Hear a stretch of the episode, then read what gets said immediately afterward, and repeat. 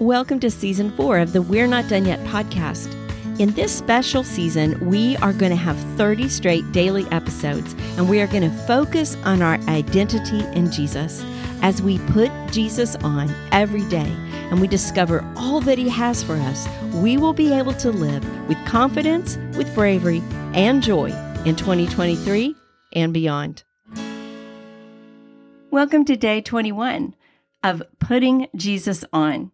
And if you are interested in a printed copy of the devotions that I've been sharing for this month of January 2023, you can find my book, Putting Jesus On, both on my website or on Amazon. Today we are doing day 21 I am gifted. My old identity. I lack the necessary abilities to fulfill God's will my new identity in Jesus. I am fully gifted for God's call on my life. Day 21 I am gifted. My singing makes a joyful noise to the Lord, but no one would hand me a microphone. I can dance like no one's watching and enjoy it, but no one should shine a spotlight on that. With believers, I can offer tough love, but I'm not the first choice for mercy. Those are not my gifts.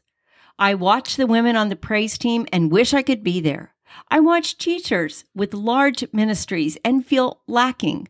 My dissatisfaction displayed by wishing I had what others own denies a vital part of my identity in Christ.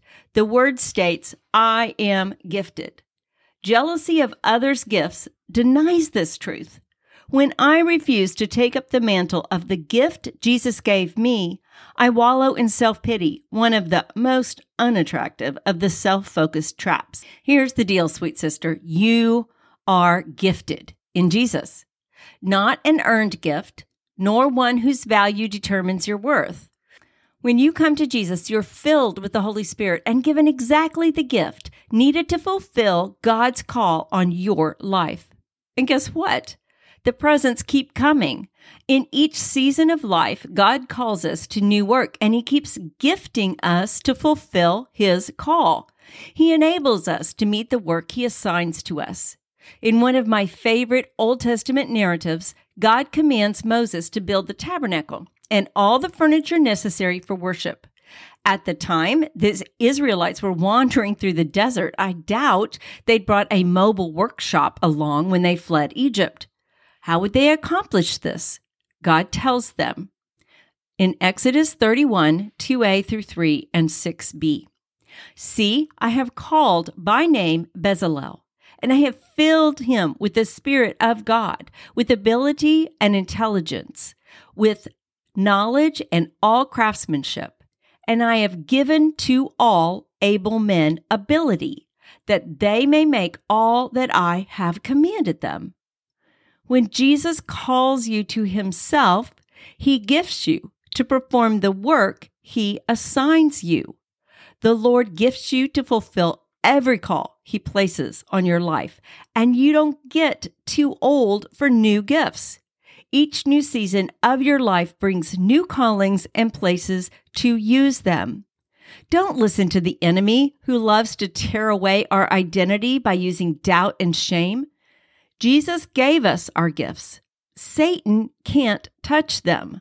So let's adorn ourselves with our gifts and use them for the Lord's glory and the growth of his kingdom. And it, it can be hard, you know, like we talked about when we say, I am precious. It is hard to say, I am gifted, but we are in Jesus. So here's scripture to put on when we're feeling ungifted and untalented and all those things. He calls us to work and he gives us the gifts to do it. I think it's easy in this stage of life to become more aware of our own failings than the Lord's gifts. But unless we recognize and use our gifts, we will waste these years.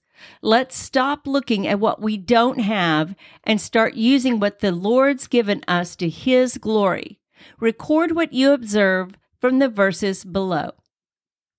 2 Corinthians 9 8 through 11. 1 Corinthians 12 4 through 7. Psalm 84 11. 1 Peter 4 10. You're gifted, sister. So put on Jesus. Walk out that gift to his glory and to the building of his kingdom. He has work for us to do, but he doesn't tell us just to work hard. He says, I want to work with you. Let's work together. Let's put him on.